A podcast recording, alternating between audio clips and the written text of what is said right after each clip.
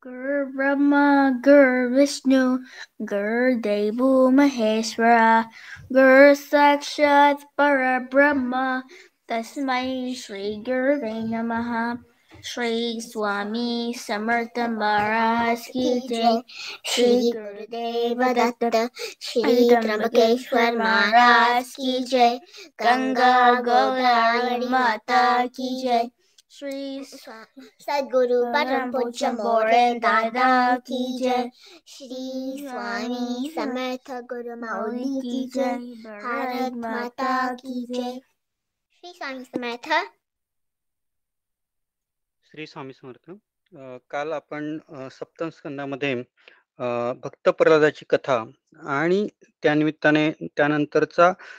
नारद मुनी व युधिष्ठिर राजा धर्माचा संवाद आपण ऐकला. त्यातनं आपल्याला सनातन धर्माचं कस कुठले वैशिष्ट्य आहेत आणि गृहस्थाश्रमाचे कसे आपण पालन करू शकतो या पद्धतीने मार्गदर्शन मिळालं.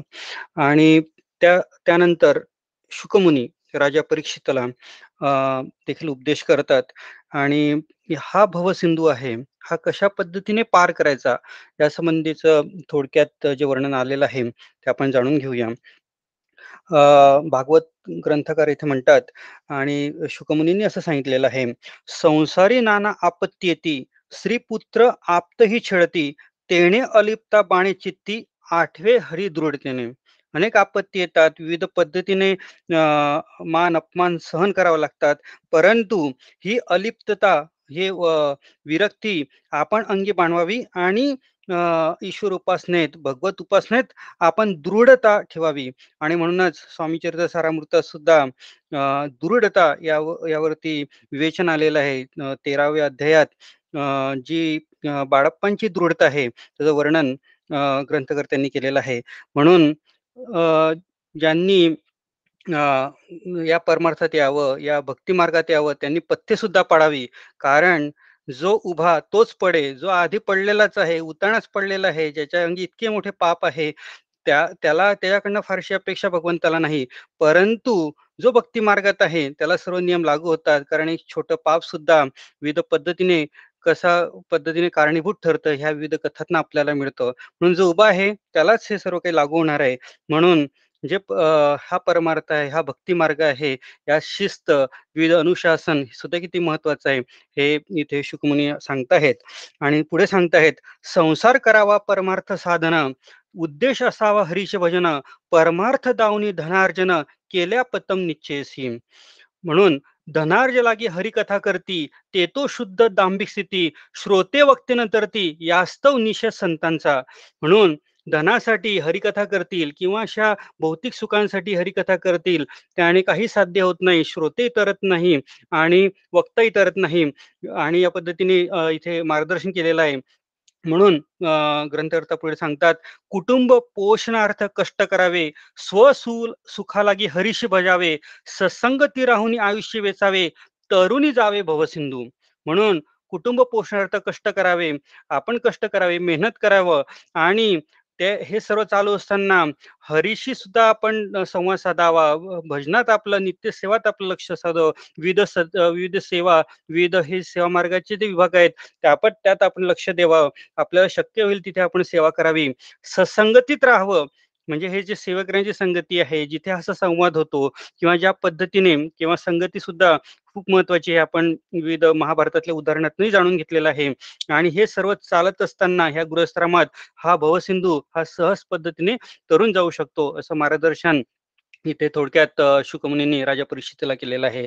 आणि हा जो संसार आहे येथे का कुठल्या पद्धतीने प्रश्न येतात त्यावर कशा पद्धतीने मात करायची अशी विविध उल्लेख इथे या सातव्या स्कंदात उत्तरार्धात आलेले आहेत. हे प्रत्येक जे स्कंद आहेत हे याचे सुद्धा मोठे मोठे एक ग्रंथच आहेत. हा भागवत ग्रंथ अति विस्तीर्ण आहे. परंतु आपण एक संक्षेप पद्धतीने हा ग्रंथ जाणून घेत आहोत. आता आपण पुढील स्कंदामध्ये प्रवेश करतो. आहे आठ आठव्या स्कंदामध्ये. हा देखील एक महत्त्वाचा स्कंद. इथे जो आठवा स्कंद आहे की आपण विविध मनूचे इथे उदाहरण दिलेले आहेत. आपण बघितलं स्वयंभू मनू याचं वर्णन आपण ऐकून घेतलं. स्वारोचिश मनू उत्तम आणि तामस. हे जे आहेत हे पहिले चार मनू. आणि ह्या जो तामस मनू आहे यात या मनवंतरात श्रीहरीने गजेंद्र मोक्ष केला. तर त्याची कथा ही जी आहे ती आपण जाणून घेऊ. ही कथा अशी की त्रिकुट नामक जो एक पर्वत आहे तिथे शिरोद नावाचा एक समुद्र आहे. आणि नैसर्गिक संपत्तीच्या दृष्टीने अतिशय परिपूर्ण हा त्रिकुट पर्वत वृक्षसृष्टी पशुसृष्टी पक्षीसृष्टी कीटक इत्यादी सृष्टी खनिज संपत्ती असं सगळं अगदी मनोहर इथे असतं. आणि या त्रिकुट पर्वताच्या त्रिकुट पर्वतावर एकेकाळी या पर्वताच्या आश्रय एक गजेंद्र धिप्पड गजेंद्र तिथे असतो. त्यावर त्याचा परिवार असतो. हत्तीणी वगैरे सर्व परिवार तिथे संचार करत असतो. आणि या अरण्याचा जो राजा असतो हा हत्ती असतो. इतकं याचं पुण्य असतं आणि इतका हा महापराक्रमी असा हा गजेंद्र असतो. आणि एके दिवशी उन्हामुळे संतप्त झाल्यावर आपल्या कडपातील सर्व हत्ती व हत्तीणी यांना घेऊन हा जो राजा असतो हा गजेंद्र राजा त्या अरण्याचा अधिकारी हा या शिरोज समुद्रावर बाजूला शिरोज समुद्र जे असतं त्याच्यावर पाणी पिण्याकरता जातो सगळा कडप घेऊन जातो आणि हे सगळं चालत असताना सर्व नेहमी नेहमीप्रमाणे पृथ्वी कापत राहते. कारण हा प्रचंड महापराक्रमी हा दिपाड गजेंद्र समुद्रात आपलं पाणी पिण्याकरता गेलेला असतो. आणि तृष्णी विव्हल झालेला असतो. हा नंतर जो गजपतीचा परिवार आहे हा गजेंद्र आहे हा जलक्रीडा क्रीडत या सरोवरात असतो. तेव्हा त्याला एका मगरीनी पायाशी धरते. या गजेंद्राला एक मगर जी आहे ती पायाशी धरते आणि हत्तीचा पाय तिथे धरला जातो. गजेंद्राला आपला पाय सोडवता येत नाही आणि यावेळेस जी जी कथा आहे त्यात म्हणजे बरेच वर्ष ही युद्ध चालू असतं. ती आणि सर्व त्याचा परिवार हत्तीने आणि सर्व परिवार गजेंद्राला मुक्त करण्यासाठी प्रयत्न करतात. परंतु ही जी मगर असते हा जो नक्र असतो ह्यांचा हा सुद्धा एक बलाढ्य असतो आणि यांची झटपट आणि एक प्रकारे युद्धच बऱ्याच वेळेस बरेच वर्ष चालू असतं. आणि शेवटी गजेंद्राच्या लक्षात येतं की आपल्याला यापासून कोणी सोडवत नाही आणि पूर्वपुण्यानुसार त्याला स्मरण घडतं. आणि इथे वर्णन केलेलं आहे भागवत करतांनी माता पिता बंधू स्वजन पुत्र धन्या कन्याधन कोणी न सोडी मृत्यूपासून जावे शरण हर लागी. मग गजेंद्राच्या मनात येतं की हे सर्व परिवार आहेत हे कोणीच इतकं वर्ष झाले आपल्याला या या मृत्यूपासून सोडू शकत नाही. आणि केवळ पुण्य पुण्यतनं ही जी कोणी शक्ती असेल की जी सर्व सत्ता चालवते सृष्टी चालवते त्या शक्तीलाच आपण स्मरण जावं असं त्याच्या लक्षात येतं. आणि तो श्रीहरींचा धावा करू लागतो. आणि ती तिथे त्यांनी एक प्रकारे आर्त विनवणी आणि एक प्रकारे स्तुतीच हरींची केली आहे. ती स्तुती या प्रकारे आहे. गजेंद्र म्हणतो ओम नमो भगवते त्यासी जो विश्वाचा अवस्था साक्षी स्वयंप्रकाश इतरा प्रकाशी शरण मी त्याज निजभावे. हा जो विश्वाचा जो सर्वांचा साक्षीदार आहे स्वयंप्रकाशित आहे आणि इतरांना प्रकाश देतो त्या शक्तीला आम्ही निजभावाने शरण जातो आहे. निसंग समदर्शी सदाचारी मनुजन सर्व हितकारी ज्याच्या दर्शनात वनांतरी जाऊनी करती महातपा. आणि मी असं लक्षात घेतलेलं आहे की हे सर्व सदाचारी मनुजन सर्व साधू मुनी आहे त्याच्या दर्शनार्थ वनांतरी जाऊन मोठी तपश्चर्या करतात.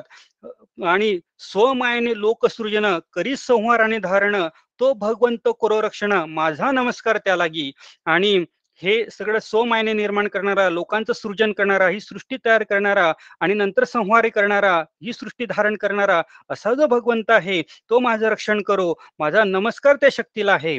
आणि म्हणून गजेंद्र पुढे म्हणतो नमस्कार माझा शांतासी नमस्कार माझा घोरासी नमस्कार माझा गुढासी नमस्कार त्या गुणवंता नमस्कार असो साम्यासी नमस्कार माझा निर्वेशासी नमस्कार माझा ज्ञान धनासी क्षेत्रज्ञासी नमस्कार. अशा प्रकारे त्या पूर्णपणे विनवणी आणि आपली प्रार्थना गजेंद्र करत आहे.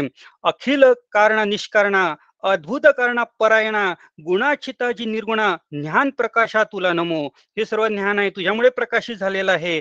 तूच हे या अखिलाचा कारण करता आहे. निष्कारण करता सुद्धा तूच आहे. तू अगदी अद्भुत आहे. आणि हे सर्व जे गुण आहेत हे तुझ्या समाविष्ट झालेले आहेत. आणि ज्ञान प्रकाश सुद्धा इथूनच तयार झालेला आहे. आणि तुला मी नमस्कार करतो.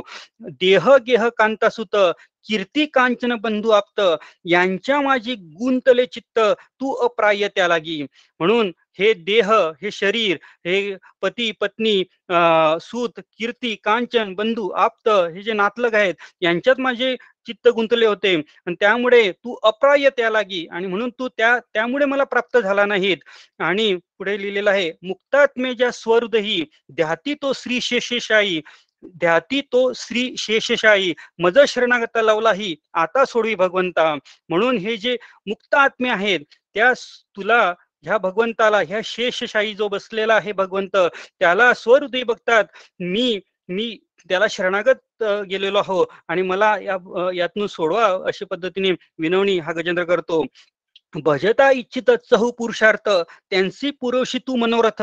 सकळे देशी आपणा सकड परम दयाळा मजतारी.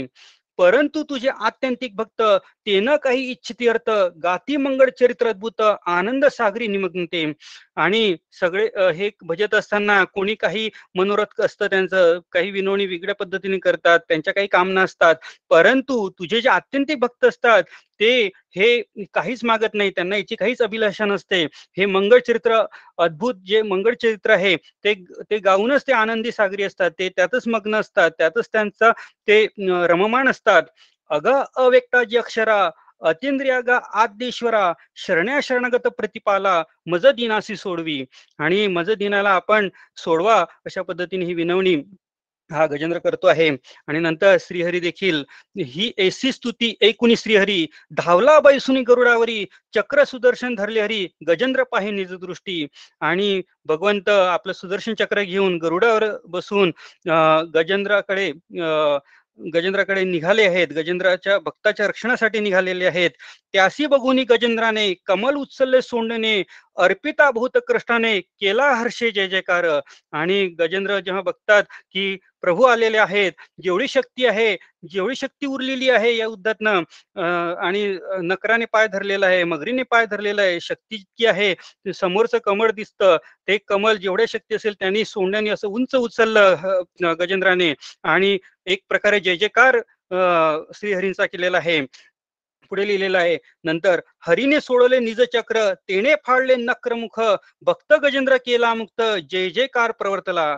आणि श्रीहरीने आपलं जे सुदर्शन चक्र आहे ते या मगरीवर सोडलं. हा नक्र जो आहे तोही मुक्त झाला आणि आपला जो भक्त आहे त्यालाही धन्य केलं. आणि नंतर सर्व देव मंडळी जमली ब्रह्मादी देव करती पुष्पवृष्टी आकाशी दिव्य दुधंबी वाचती धन्य धन्य गजेंद्र भक्ती धन्य श्री हरिभक्त सखा. आणि सगळेच या गजेंद्राचे कौतुक करतात. एक पुष्पवृष्टी तिथे होते. दुदमी वाचतात आणि हा गजेंद्र हा आहे हा मुक्त होतो. या पद्धतीने वर्णन केलेलं आहे. तर याची पूर्वपीठिका अशी आहे कथेची की हा जो गंधर्व असतो हा हुहू नामक एक गंधर्व असतो आणि हा देवल शाप देवल ऋषींच्या शापामुळे याला पुढचा जन्म हा नकराचा मगरीचा प्राप्त होतो आणि हरींचे चक्रांचा त्याला स्पर्श होतो.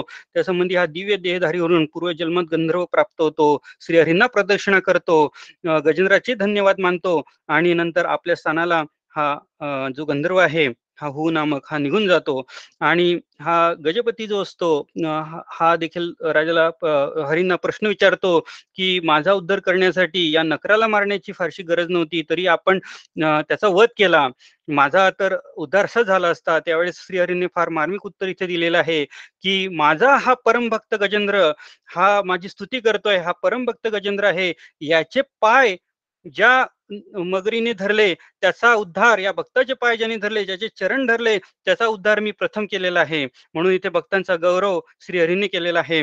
आणि नंतर जो हा गजेंद्र असतो हा देखील याचं जी पूर्वपीठिका आहे की हा पूर्वजन्मीचा हा पांडे देशीचा इंद्रदुम्न नावाचा राजा असतो. हा एक उपासना करत असतो आणि उपासना करत असताना आपली ध्यान साधना करत असताना अगस्त मुनींचे आग आगमन होतंय. परंतु या मुनींचा इथे यथोचित गौरव केला जात नाही. जो असतो राजा आपल्या राज्यातच मग्न असतो आणि म्हणूनच हे जे ऋषीमुनी आहेत. हे केवळ भक्तांना वळण लागावं म्हणून ज्या पद्धतीने शाप देतात उत्सव देतात त्यामागे काही कारण असतं. म्हणून इथे ग्रंथकर्त्यांनी लिहिलं लिहिलेलं आहे विनीत नसता संत चरणा केवळ करून उपासना उपासक न व्हावे शुद्ध ज्ञाना मनी वाढे अभिमानू.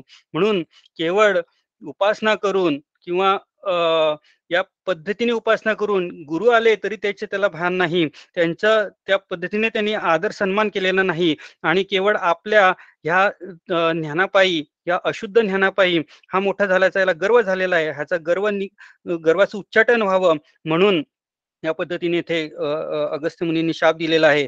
धरुणी उपासनेचा अभिमान म्या केले संतांच्या अवलानं म्हणून गजेंद्र म्हणतो धरुणी उपासनेचा अभिमान म्या केले संतांच्या अवहेलन मग अगस्तींचे धरले पाय उशापतीतला आहे आणि म्हणून मग मुनिराय सुद्धा उशाप देतात आणि सांगतात की तू पुढील जन्मी गजेंद्र होशील आणि तू भगवंताचा एक मोठा भक्तच असशील.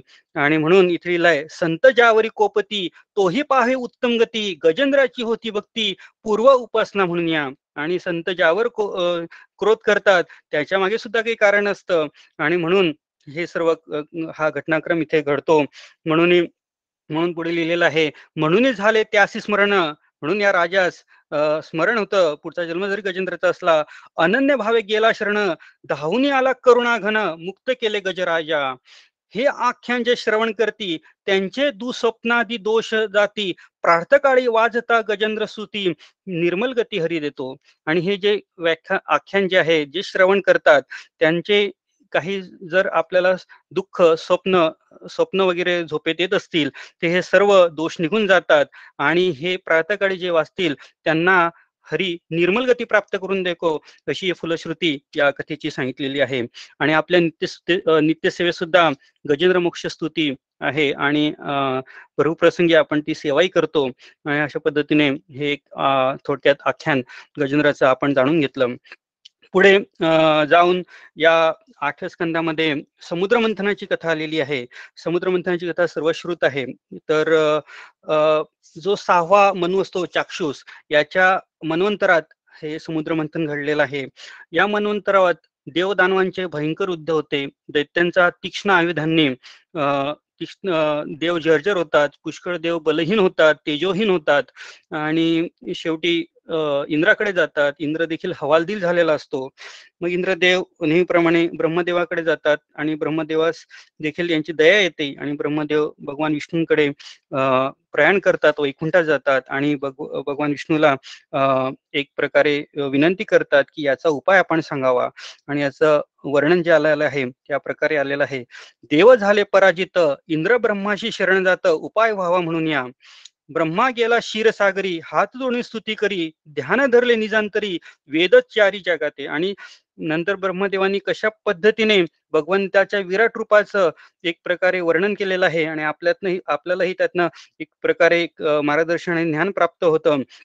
तर ब्रह्मा ब्रह्मदेव जे आहेत ते विष्णूंची कशा प्रकारे स्तुती करता लिहिलेलं आहे की अं मन वाचिसी अगोचर रूप आद्य निर्विकार सत्य हृदयस्थ जो ईश्वर आमचा नमस्कार त्यास असो विद्या अविद्याविरहित देहशून्य अज्ञानरहित अवव्य अव्यय अक्ष आनंदभरित आहलो शरण तुझा आम्ही आणि हे जे आहे आम्ही सर्व काही तुला शरण आलेलो आहोत.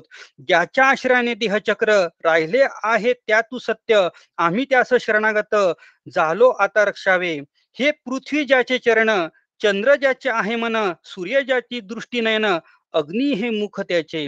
ही जी पृथ्वी आहे हे विष्णूंचे चरण आहे चंद्र जे आहे त्याचे मन आहे हे परमात्म्याचे जे नयन आहे त्या त्याने सूर्य निर्माण झालेला आहे. अग्नी हे त्याचे मुख आहे.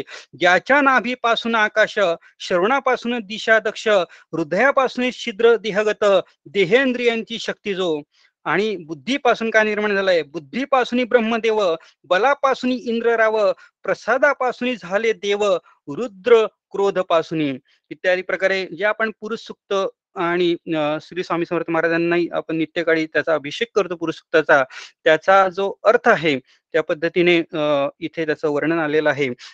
हे कुठल्या अवयवापासनं किंवा कुठल्या गोष्टीपासनं काय निर्माण झालं? सृष्टीची निर्माण कसं झाली? आणि हे विराट रूप कसं आहे?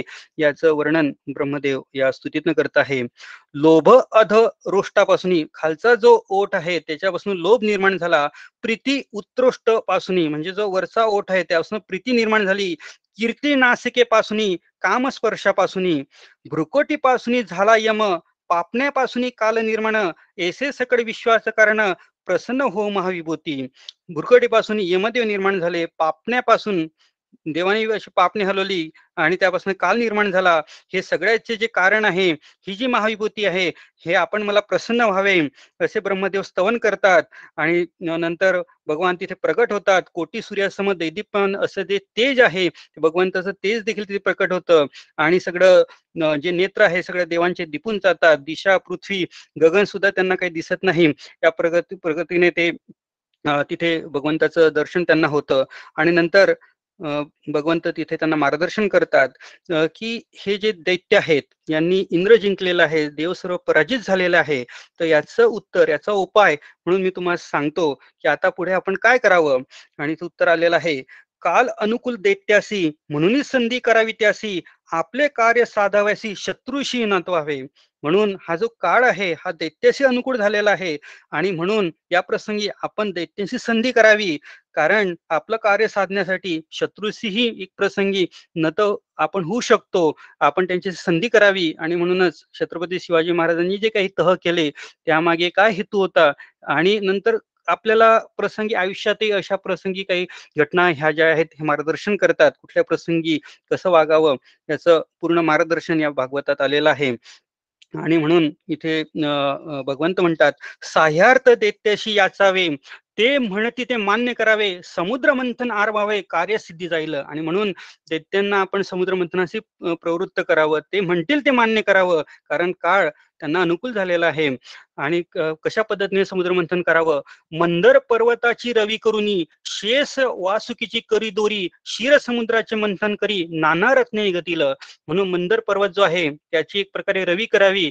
आणि जो वासुकी आहे जो वासुकी नागराज आहे त्याची दोरी करावी आणि पर्वताची एक प्रकारे जशा प्रकारे आपण एक प्रकारे लोणी किंवा दही निर्माण करतो त्या पद्धतीने ही जी पर्वताची रवी करावी आणि घुसळण करावं आणि हे समु हा जो क्षीर समुद्र आहे याचं मंथन करावं आणि तिथनं नाना रत्ने निघतील असं भगवंत देवांना सांगतात आणि म्हट पुढे म्हटलेलं आहे मंथनात जे होईल उत्पन्न त्याचा लोभ न करा धारण फलप्राप्त होईल उत्तम ऐसे सांगून गुप्त हले. आणि मंथनातनं जे रत्न प्राप्त होतील ते त्याचा आपण लोभ धरू नये. आपल्याला आपल्या प्रारब्धानुसार आणि माझ्या आशीर्वादाने फलप्राप्ती होणारच आहे असे सांगून देव गुप्त होतात. नंतर जो दैत्यांचा राजा असतो बळी त्याला त्याच्याकडे देव जातात संधी करून त्याचा गौरव करतात. कारण तसा आदेशच भगवान विष्णूंचा असतो. म्हणून देव दानव दोघं मिळून मंदार पर्वत उपटून आणतात. वासुकीची दोरी करतात क्षीरसागरी येतात आणि हे मंथन करू लागतात. त्यावेळेस मंथन करताना दैत्य म्हणतात की शेपटाकडे हा आम्ही थांबणार नाही. कारण आम्ही या प्रसंगी एक प्रकारे राजेच आहोत. आमचा मान जो आहे तो मुखाकडे आहे. शेपटाकडे सर्व देव राहतील आणि देव सुद्धा हे मान्य करतात. दैत्यांना वाटतं की हा आपला अपमानच या पद्धतीने होत आहे म्हणून ते शेपटाकडे थांबत नाही. आणि देव सुद्धा म्हणतात तुमचं म्हणणं आम्हाला मान्यच आहे कारण भगवान विष्णूंनी आम्हाला तसा आदेश दिला आहे आणि आपण संधी केली आहे. म्हणून देव दानव दोघेही एक प्रकारे या क्षीरसागरात मंथन करतात. आणि तेव्हा जो हा मंदार पर्वत आहे हा समुद्रात बुडायला लागतो. आणि हे पाहून भगवान भगवान विष्णू उपाय करतात. आणि ह्या मंदार जो आहे मंदार पर्वत पाठीवर घेतात आणि ते पाठीवर घेतात त्या प्रसंगी कासव रूप धारण करतात. म्हणून जो कुर्म अवतार आहे तो या प्रसंगी भगवंताचा अवतार आपण म्हटलेला आहे की कासव रूप झाले हरी मंदार घेतला पाठीवरी शक्ती उत्साह निर्माण करी आपण देव दैत्यात आणि हा मंदार पर्वतार घेऊन जी शक्ती उत्साह आहे हे जे चैतन्य आहे विश्वास चैतन्य आहे शेवटी भगवंतच प्रकट करतात. आणि या वासुकीच्या या नागराजातनं मुखाकडे हे दैत्य असले तरी तिथनं काय होतं की तो धूर अग्नी आहे तो निघू निघू लागतो आणि दैत्यदा दैत्य जे आहे ते सुद्धा इथे एक प्रकारे त्यांची शक्ती नष्ट होते कारण धूर अग्नी जो आहे शेपटाकडे न निघता मुखातनच निघतो. आणि त्या प्रसंगी प्रथम समुद्रात हालाहाल जी विष आहे ते उत्पन्न होतं. म्हणून जेव्हा काही वेळेस आपण प्रयत्न करतो कुठल्याही गोष्टीचा प्रसंगी आपल्याला एक कटू प्रसंगाला सामोरं जावं लागतं. म्हणून इथे लिहिलेलं आहे समुद्र मंथनात की प्रथम विष हाती आलाय आणि त्या विषानंतर जे आहे त्या अमृताची प्राप्ती देवांना झालेली आहे. म्हणून समुद्र मंथनी जेव्हा तेव्हा प्रथम हाला हे विष झाले उत्पन्न त्या विषापासून व्हाव्या रक्षण गेले शरण सदाशिवा आणि ह्या हलालच रक्ष याच्यापासून आपलं रक्षण व्हावं या विषापासून म्हणून भगवान शंकरांना शरण गेलेले आहे. आणि देव म्हणतायत महादेवाजी तुला शरण भूतात्मत भूत भावन त्राही ताही शरणपात्र विष दारुण उद्भवले. हे विष आहे याचा उपाय कृपया आपण करावा. आणि शिवशंकर त्रिलोचना गुणातीत जी निर्गुणा आशुतोषा उमारमणा करुणा करा जगद्गुरु. भोळा शंकर आणि शंकर सुद्धा भोळे. भोळा शंकर करुणाधन प्रजेवरील संकट पाहून उमेश महिने कैलास रमण यांचे संकट हरतो मी. आणि पर्वतीला भगवान शंकर म्हणतात की ही प्रजा जी आहे देव दैत्य हे सुद्धा आपलीच प्रजा आहे. यांचं रक्षण करण्याची जबाबदारी आपली आहे. म्हणून भगवान शंकर हे जे आहेत हे विषप्राशन करतात. आणि इथे एक गोष्ट भागवत करता आपल्याला सांगतात. साधू जन हे करुणाघन क्षणभंगूर हे वेचुनी प्राण प्रजाजनांचे करती रक्षण माया मोहित प्राणीपरी. आणि केवळ हे साधूजन आपला जो देह आहे आणि भगवान शंकर हे सगळे देवता आहेत हे केवळ भक्तांचं रक्षण होण्यासाठी आपला देह गेला तरी चालेल म्हणून या पद्धतीने भक्तांचं रक्षण प्रजाजनांचं रक्षण याप्रमाणे करतात म्हणून ऐसे संत परोपकारी हरिसंतुष्ट त्याच्यावरी प्रसन्न झाला जासी हरी मीही त्यावरी संतोष. आहे मग भगवान शंकर म्हणतात की हे हे जे आहे संत परोपकारी आहे आणि भगवान विष्णू हरी त्यांच्यावर संतुष्ट झाल्यावर आहे आणि मी देखील त्यांच्यावर एक प्रकारे कृपाच करतो. सुखी व्हावे प्रजानन म्हणून हे विष दारुण करतो मी प्राशन ऐसे म्हणून प्राशिले. आणि म्हणून हे सगळे प्रजाजन सुखी व्हावे म्हणून हे विष आहे हे भगवान शंकर प्राशन करतात. आणि इथे एक सुंदर वाक्य इथे आलेलं आहे साधू जन हे धन्य जगती परतापाने तप्त होती परोपकार्थ देह झिजवती प्राणही विजिती आपला. म्हणून परोपकार्थ देह आणि आपण बरेच उदाहरणं या भागवताच्या निमित्ताने आपण बघितलेले आहेत. दधीची ऋषींनी सुद्धा आपल्या अस्थि ज्या आहेत इंद्राला वृत्रासुराच्या पराभवाप्रसंगी तिथे दिलेले आहेत. कारण हा देह जो आहे परोपकार्थ वेचावा हेच लक्षण हे संतांनी आपल्याला सांगितलेली आहेत. आणि म्हणूनच भगवान शंकरांनी हे विष प्राशन केल्यानंतर त्यांचा कंठ जो आहे तो निळा झाला म्हणून भगवान शंकरांना नाव पडलेलं आहे नीलकंठ. अशा पद्धतीने हे समुद्र मंथनात विविध गोष्टी आल्या. प्रथम विष आलं हलाल विषल आणि ही पचवण्याची क्षमता केवळ भगवान शंकरांची आणि म्हणून भगवान शंकरांकडे सर्वजण जातात विनवणी करतात. नंतर पुढील प्रसंगी विविध गोष्टी या रत्न रत्नमाला तिथे येतात. कारण भगवान विष्णूंनी आधी सांगितलेलंच असतं समुद्र मंथनात सुरू झाले तेव्हा कामधेनू उत्पन्न होते. तिचा स्वीकार जो आहे तो ऋषी मंडळी करतात. चंद्रासारखा जो आहे अगदी पांढरा शुभ्र सफेद घोडा तिथे येतो. तो जो घोडा आहे तो बली बलीकडे जातो दैत्य बलीकडे जातो.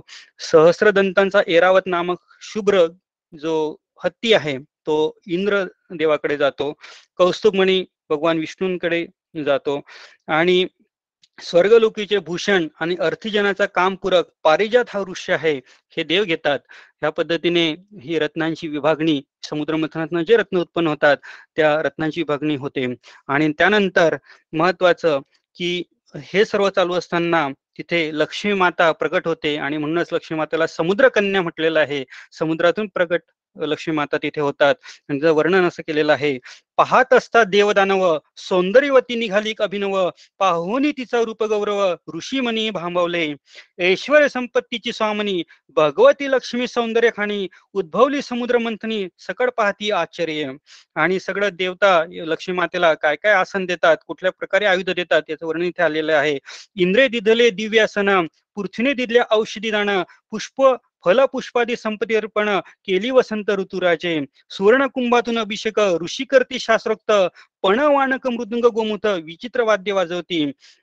आणि अशा पद्धतीने विविध जे आयुध आहेत जे महत्त्वाचे आयुध आहेत जे आपले शस्त्र आहेत त्या महत्त्वाच्या गोष्टी सर्व देवदेवता या प्रसंगी लक्ष्मी माते अर्पण करतात. आणि लक्ष्मी माता देखील आता विचार करते की आप यातला सर्वात श्रेष्ठ कोण आपला पती कोण होऊ शकतं? आणि म्हणून इथे इथे वर्णन आलेलं आहे सर्व गुणमंडित मंगळकारी मजला योग्य सर्वतोपरी एसा एक चितो श्रीहरी मज लागी कांक्षिना म्हणून सर्व गुणमंडित कोण आहे? सर्व गुणयुक्त कोण आहे? तो एक श्रीहरी आहे.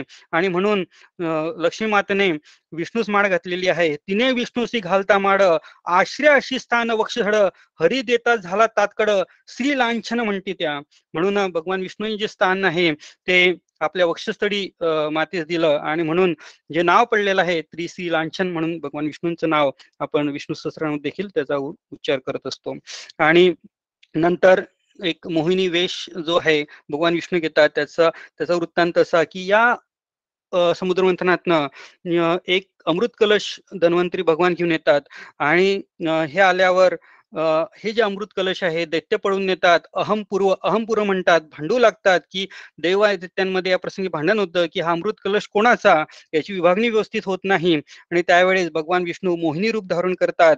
आणि हे मोही रूप कशा प्रकारे असतं दर्शने रूप श्यामल वर्ण पायी वाडे तोडे पैंजण मधुर नाद हो तरुण जण चाले ठुमकत गजगतीने.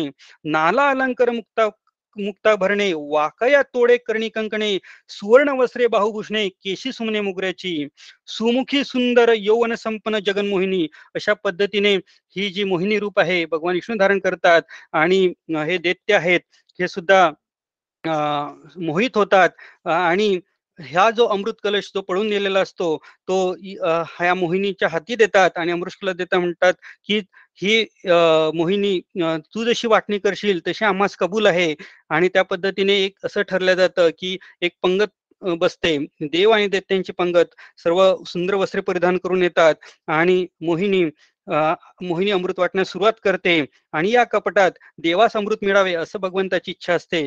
आणि म्हणून जे अमृत आहे ही मोहिनी भगवंताच्या रूपाने हे जे अमृत आहे देवांना वाटते दैत्यांना हे अमृत मिळत नाही.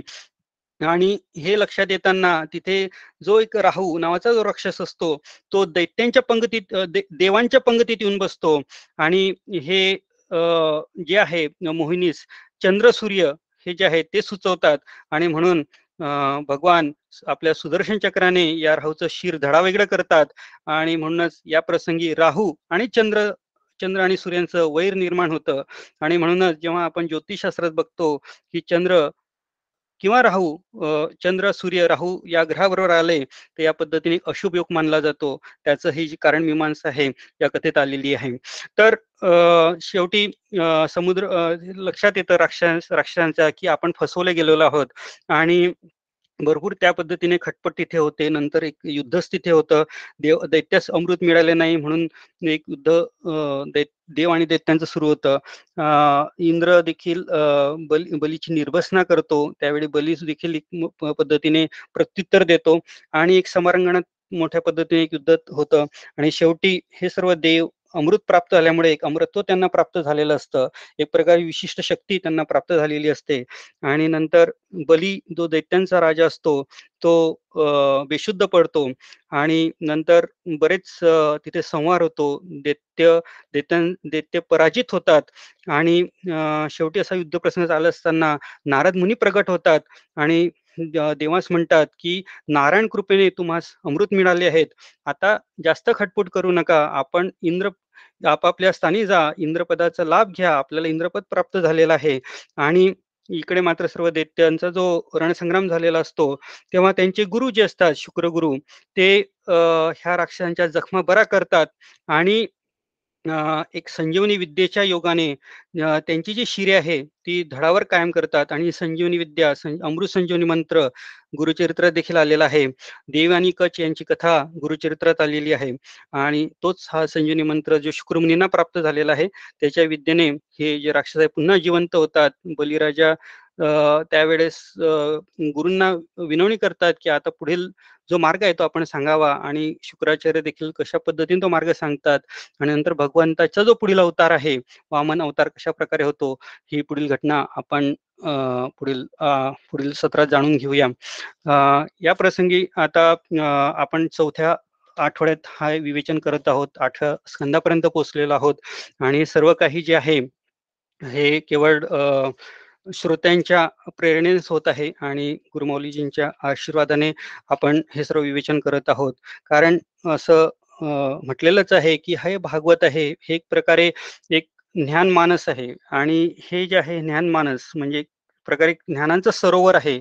आणि भागवत सूर्य मी आंधळा भागवत तीर्थ मी पांगडा भागवत मानस मी कावडा भागवत अर्थ मी नेणे हा भागवत म्हटलं तर एक सूर्यच आहे आणि आपण सर्व आंधळ आहोत.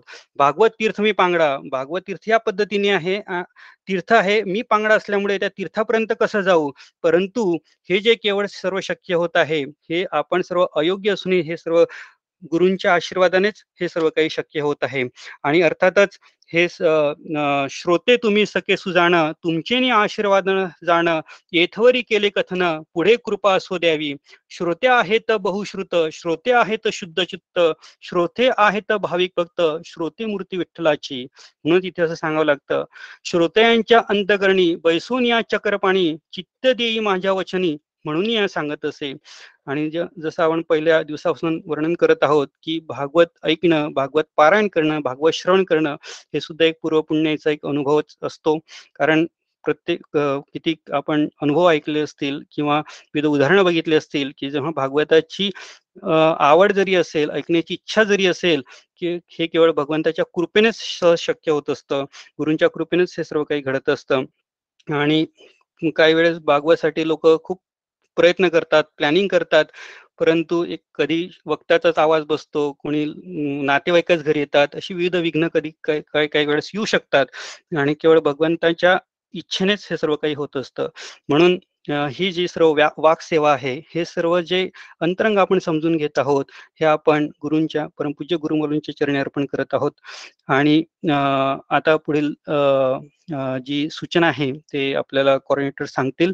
आपण आज चौथ्या आठवड्यात आहोत आणि काही श्रोत्यांच्या मागण्यानुसार आता लॉंग विकेंड येत आहे आणि फोर्थ जुलैची सुट्टी देखील आहे.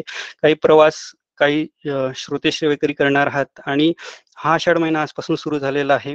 गुरुपौर्णिमेच्या पार्श्वभूमीवर काही सेवेकरी गुरु गुरुचरित्राचं पारायण देखील करत आहेत. तेव्हा आपण एक छोटासा ब्रेक या सत्रामध्ये घेत आहोत. पुन्हा आपण आषाढी एकादशी नंतर जी अकरा जुलैची तारीख येते तेव्हा पुन्हा आपण भेटणार आहोत. त्या संबंधीची उद्घोषणा कॉर्डिनेट मंडळी देखील करतील. ही आतापर्यंतची सेवा आहे. ही अर्थात परमबर बरोबर भगवान श्री स्वामी समर्थ महाराजांच्या चरणी अर्पण करूया. आज थांबूया. श्री स्वामी समर्थ. श्री स्वामी समर्थ.